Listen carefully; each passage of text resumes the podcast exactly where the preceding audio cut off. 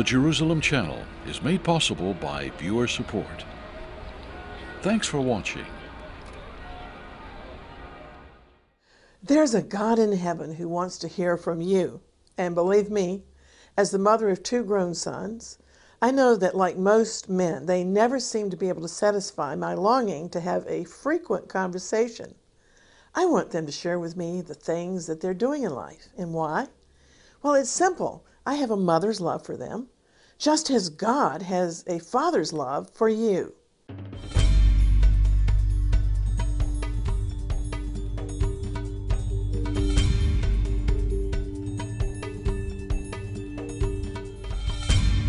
Hello, I'm Christine Darg.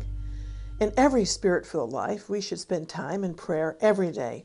This can be individually and often together with others in corporate prayer meetings.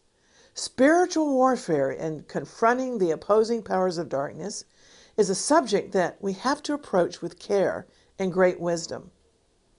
It's a privilege to participate in real Holy Spirit led prayer meetings because corporate prayer is one of God's major activities that He's ordained to allow believers to co labor with Him. The starting point of prayer is that we have a high priest in heaven who's very much in touch with every facet of our lives. Jesus, our Lord, Savior, and now our high priest, is at the right hand of God, praying for us. And he's been through weakness and testing, even death. He's experienced everything we're going through in life, but without sin.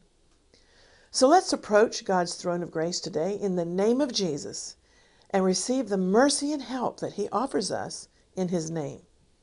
He's conquered death and the devil, but he still allows Satan some space and time to test us so we'll learn to be overcomers. Now, I don't claim to have all the answers, but this I know. You don't want to be wounded in action. And in Daniel chapter 10, the curtain is drawn back on the unseen world, and it teaches us that there are principalities over nations such as the prince of Persia mentioned in this chapter. These principalities control and influence nations. Yet a fasting and praying believer, like the prophet Daniel, brought the archangel Michael on the scene to fight for his people and to release them from captivity. The Bible assures us that the weapons of our warfare aren't physical, but they're spiritual. They're mighty through God to tear down strongholds. Weapons such as fasting and prayer.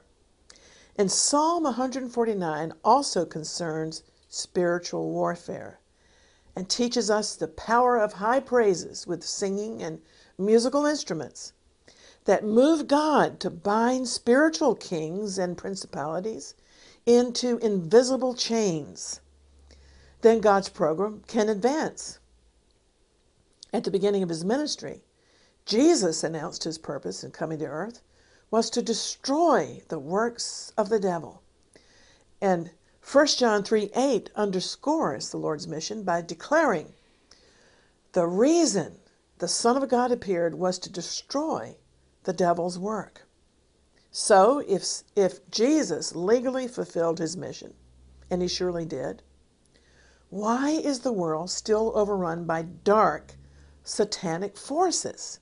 It's as if the devil knows his time is short, so he's trying to inflict maximum damage while he can. Well, a day is soon coming when God will bind Satan, but in the meantime, God still allows Satan to exist. It's a mistake for believers in prayer meetings to think that they can destroy Satan. As Christian author Judson Cornwall wrote, it's not our assignment to destroy Satan because God is not finished with him yet. You see, God permits Satan and his demonic hosts to continue doing evil. Not forever, mind you, but for a season until the millennial rule of Messiah begins. And then Satan will be bound and stopped. In the meantime, God allows Satan to test us as Job was tested and to oppose us in order to help us to learn to maintain humility in our lives, to help us to develop faith, to learn how to overcome trials, to teach us how to fight. And we're sometimes afflicted physically to make us straighten up and fly right. God also continues to demonstrate his power over satanic forces through various faith challenges that we all go through. So it's important to give clear admonitions about dealing with demonic forces. We must understand proper spiritual authority. Lance Lambert of blessed memory was a prayer leader in Jerusalem, and he understood spiritual hierarchy. I sought Lance's advice concerning prayer journeys in the Middle East, and his advice was always to be sure that I was hearing from God. Because Lance often told the story of two women who were intercessors, but they went too far in rebuking and addressing principalities, something they had no business doing because God had not directed them. It was a presumption. And Lance said those women, one of whom was a well known Christian writer, went off the rails, so to speak, and spent the rest of their lives with a dark cloud over their heads. So I'm warning you of the dangers of addressing Satan in spiritual warfare prayer. And as I mentioned in our ministry's handbook, the spirit of excellence, railing and ranting against Satan is not allowed in our prayer convocations. And Jude 1 9 in the New Testament gives us scriptural authority for this prohibition. It says, But Michael the archangel, when he disputed with the devil and argued about the body of Moses, didn't dare pronounce against him a railing accusation, a railing judgment. But he said, quoting an Old Testament scripture, The Lord rebuke you. So in Jude 1 9, the phrase railing accusation or railing judgment actually means blasphemous. You may ask, how could it be blasphemy to rail against Satan? But God set up a hierarchy in the beginning, and Satan was the highest created being before the sin of pride entered his heart and caused him to fall. Now, Michael the archangel respected Satan's authority, even if Satan's authority had become corrupted. It's interesting that King David in the Old Testament exhibited the same caution in mentality. One time in a cave, David had snuck up on his enemy, King Saul, and David severed a tassel from King Saul's cloak to prove that he'd been near and he'd had a chance to kill Saul. But nevertheless, David's heart condemned him for cutting off the tassel. His conscience hurt him because David realized Saul was still the Lord's anointed, even though Saul had become a corrupt king. And the Apostle Paul exhibited the same cautious attitude when he was speaking before the Sanhedrin. The apostle's statement angered the high priest, Ananias, who instructed one of the security guards to smack Paul in the mouth. And Paul showed righteous indignation, saying, You sit there to judge me according to the law, yet you yourself violate the laws by commanding that I be struck? Then the apostle prophesied God's judgment. He said, God will strike you. But when Paul was informed that he had spoken against the Jewish high priest, he apologized, saying he didn't know he was the high priest. Even in a corrupt court, Paul honored authority. Paul was aware that rulers should be treated with respect, but he could hardly believe that such a man was a ruler of his people. So let's go back to Jude 1 9 the mighty archangel Michael said to Satan, The Lord rebuke you. And Michael was quoting Zechariah 3 2, which is a very useful verse against Satan.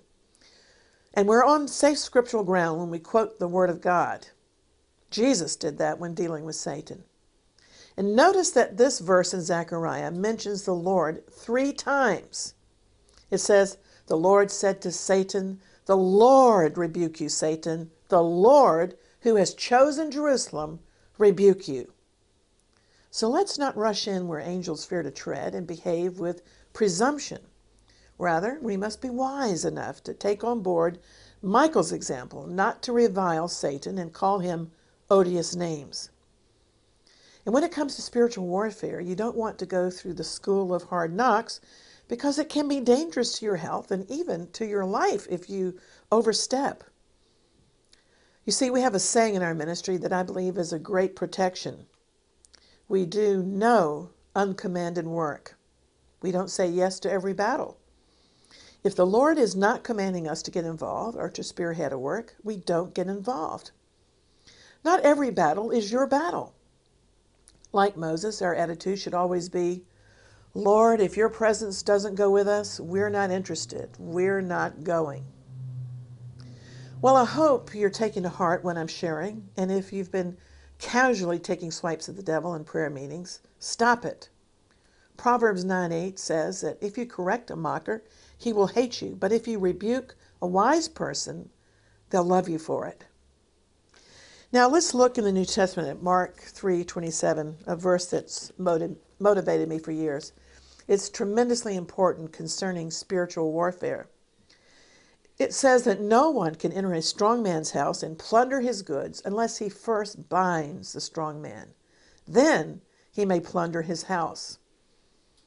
In this verse, Satan is compared to a strong man, and the Lord likens himself to one who's stronger. The goods in this parable are precious souls. The binding of Satan will be accomplished by Jesus at the end of this age and for a thousand years, as described in Revelation chapter 20. But as for now, we're commanded by Jesus in the Great Commission to cast out devils on the scene. Breaking the power of the devil is best accomplished by doing the works of Jesus. We're to resist Satan. And as I said, the book of Revelation talks about the binding of Satan by Jesus at the end of this age, before the millennial reign of Jesus starts. And then Satan will be kept in chains until he's released for one last rebellion at the end of the millennial rule of peace. But when it comes to prayer and faith, we must learn not to focus on the problems and obstacles. Instead, we must choose to focus on the power of God, which can never fail. I hope you're familiar with the account of the 12 spies in Numbers chapter 14 in the Torah. Only two of the spies, Joshua and Caleb, focused on the power of God when they did reconnaissance in the promised land. The other 10 spies concentrated on the giants who inhabited the land. We must learn to walk closely with God long enough to trust His word and His reliability to overcome the giants. His word won't fail us, and we need to learn that through many life experiences. The world is always trying to tell you that God's not reliable, but He's the most reliable power in the universe and the only one who never changes. One of the characteristics, the greatest characteristics, I think, when I look for a co-worker is reliability. I'll take a reliable person even over talent because a person can be the most talented in the world yet not reliable. But thank God his reliability can always be counted upon. His mercies never failed, and they're new every morning. Well, besides fasting and prayer, one of the most powerful weapons we have in spiritual warfare is repentance from sins and generational sins. Repentance just pulls the rug out from under the devil because it removes the legal ground that Satan has claimed. God may reveal to you the big principalities that rule over nations and cities, but there's a right way to deal with them. You're not to challenge them. Instead, we must petition God to remove them while we repent of the sins that allowed a demonic stronghold in the first place. I want to share with you, in light of this, a pastor who lives in the American state of Florida. And he had a disturbing prophetic dream recently about a minister who styles himself as a prophet and who was hospitalized in critical condition. The minister in Florida shared his prophetic dream as a warning for believers who carelessly and sometimes even recklessly address principalities. In the dream, the Florida pastor walked into a dark cave where several evil principalities were meeting and strategizing together. These demons wore different types of armor, and one of the principalities had the word death printed on his armor. And another principality was identified on his armor as Iran and the Middle East. In the dream, the Medes principality said he wanted to kill the prophet in the hospital because that prophet had been praying against that specific principality. As the dream continued, on the wall of the cave was a list of specific targets. The Florida minister recognized some of the names, but some he didn't. So in the dream, he asked the Lord if some of these men of God had died before their time, and the Lord said, Yes. The bottom line of the dream and of the warning is not to engage in spiritual warfare that God has not directed or commanded. The article about the dream resonated with me because for more than 10 years the Holy Spirit led me to lead prayer meetings in Jerusalem with a specific mandate. And the mandate was to pray and believe God to bind the hegemonious principality in the Middle East. The Holy Spirit not only initiated the prayer meetings, but He told me when the meetings were to stop because He said the prayer bowls were filled to overflowing from those meetings. And while the meetings were progressing, the Holy Spirit was very firm that nobody participating should make any railing accusations against Satan. It was our job to pray and then to believe God to send Michael or to deal himself with the regional principality as captain of heaven's armies. So may God continue to release understanding into the rules of engagement when it comes to dealing with demonic principalities. And may genuine intercessors step forward to fulfill His purposes under His lordship and direction. Surely we must have more informed and strategic prayer in this hour. Prayer that's truly spirit led by leaders who are appointed and anointed by God. Now, this teaching in no way is meant to make you fearful of the devil, but we must follow New Testament patterns of prayer and behavior and be sure that we're not giving place to Satan with open sin going on in our lives. So, I'd like to explain that there are two aspects of ministry in general, two sides of the coin, so to speak. In ministry, there's demolition on the one hand, and then building up on the other. You can't have one without the other.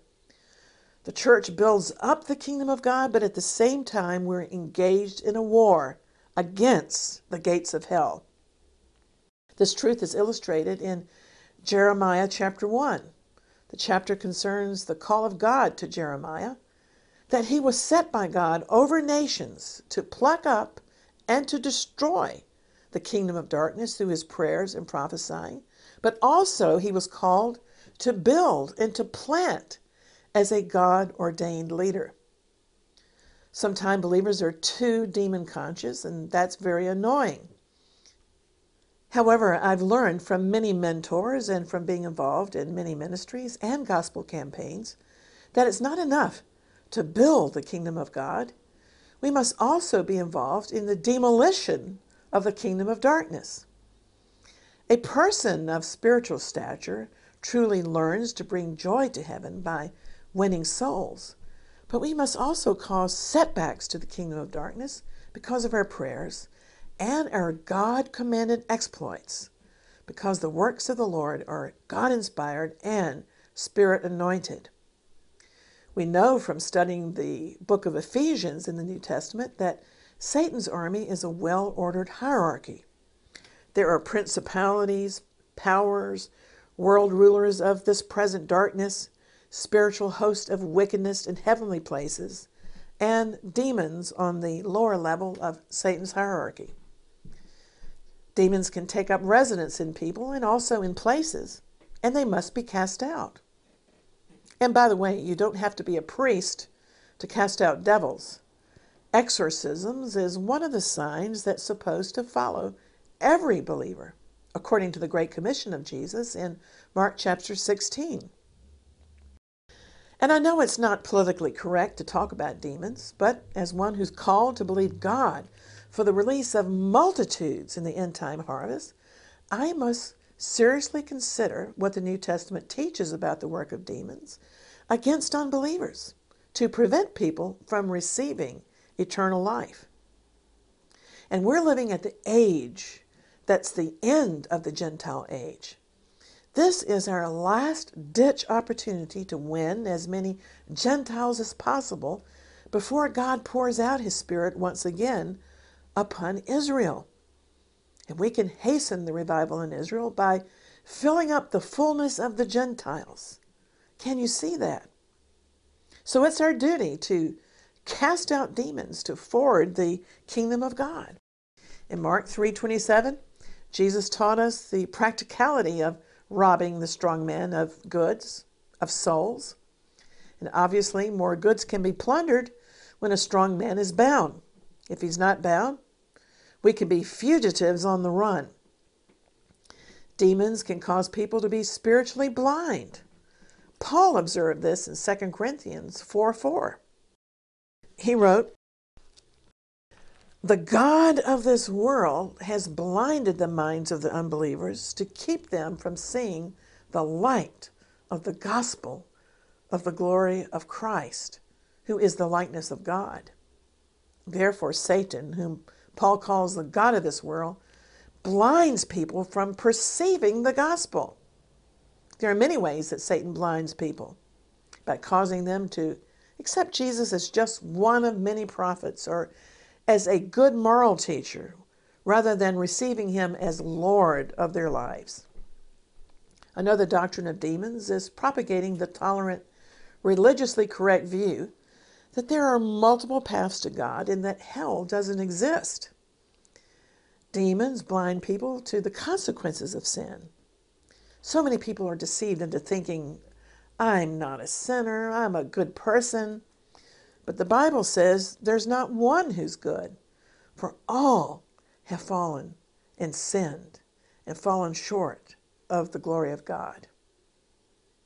And people are drugged with apathy and carelessness to the urgency of salvation. They're deceived into thinking that they have loads of time and it's not necessary to repent now. They're lulled into a deadly stupor that they can put off receiving the Lord to another time in the distant future. Yet the Bible urges today is the day of salvation because tomorrows are never guaranteed. People are also deceived into thinking that God is too nice and too good and too merciful to punish sinners. The lie is continually propagated that hell will be a big party with old friends and hell raisers. Demons popularize the lie that heaven is a crashing bore. But the Bible testifies that at the right hand of God, there are pleasures forevermore. Well, demons also incite slander against preachers and evangelists and so forth. And then there are spirits of depression and insanity that make people incapable of comprehending the gospel and responding to the Lord. And these spirits must be discerned and cast out. In the realm of sickness and disease, there are blind spirits that cut off sight, as well as deaf and mute spirits, so that a person's ability to see, hear, and perceive the gospel is greatly diminished. These also must be discerned and cast out. So, how shall we engage in spiritual warfare to combat all of these things? God seeks intercessors who will stand in the gap and decree this word of God into situation. God seeks serious believers who are filled with the Holy Spirit and yielded to the Holy Spirit, who have faith to cast out demons and to overthrow strongholds by fasting and corporate prayer. God seeks believers who are willing to take up the whole armor of God to withstand demons, wielding the sword of the Spirit, this word of God. And so we must see evangelism as aggression against Satan's kingdom. Every evangelistic campaign must be protected by fasting and prayer because demons are at war to prevent precious souls from turning from darkness to light. Under the leading and unction of the Holy Spirit, sometimes we give a powerful command to demonic spirits to depart so that souls who are bound may clearly hear and comprehend the gospel. Intercessory prayer is spiritual warfare and can be very demanding. I think you've, you've seen me explain that. But Ephesians 6:12 teaches that we're not after all wrestling with human beings, but we're wrestling against demon rulers of darkness and spiritually wicked evil spirits in the atmosphere. Intercessory prayer is not just praying to God, but as Jesus and the apostles clearly demonstrated, intercessory prayer is very proactive in commanding demons to depart. But when his disciples asked Jesus why they couldn't cast out a certain spirit, he explained that fasting should be a part of our lives also. Fasting brings another dimension altogether of spiritual power. So may God strengthen us today to take up the challenge to walk in a holy manner so that we'll give no foothold to Satan to weaken our testimony and effectiveness. Otherwise, Satan just laughs at a spiritual hypocrite. You know you're in trouble when a demon speaks to a person and says, Jesus I know and Paul I know, but who are you? One of the greatest compliments to my ministry was when I was ministering in the Indian state of Rajasthan. As soon as we entered a church building, a woman who was possessed by a spirit began to convulse and demand that we should leave immediately because the demon was greatly threatened by our presence. But instead, we cast out the demon, and then the woman enjoyed the service in her right mind. Hallelujah. Well, I hope this discussion on spiritual warfare has been a blessing and has clarified some important issues for your protection and health. If you have any questions or comments, don't hesitate to contact me through social media at Christine Darg. Or we invite you to visit our website, exploits.tv, at any time, day or night, where you'll find archives of our teaching videos, as well as the latest Israel prayer alerts, news, and analysis. And we also invite you to click online to request a free copy of our color magazine Exploits with features on healing Israel and prophetic biblical teachings. Well, until the next time, the Lord bless you and keep you. The Lord make his face shine upon you and be gracious to you. The Lord lift up his countenance upon you and give you peace. Contending always for the faith and praying for the peace of Jerusalem I'm Christine Darg. Shalom.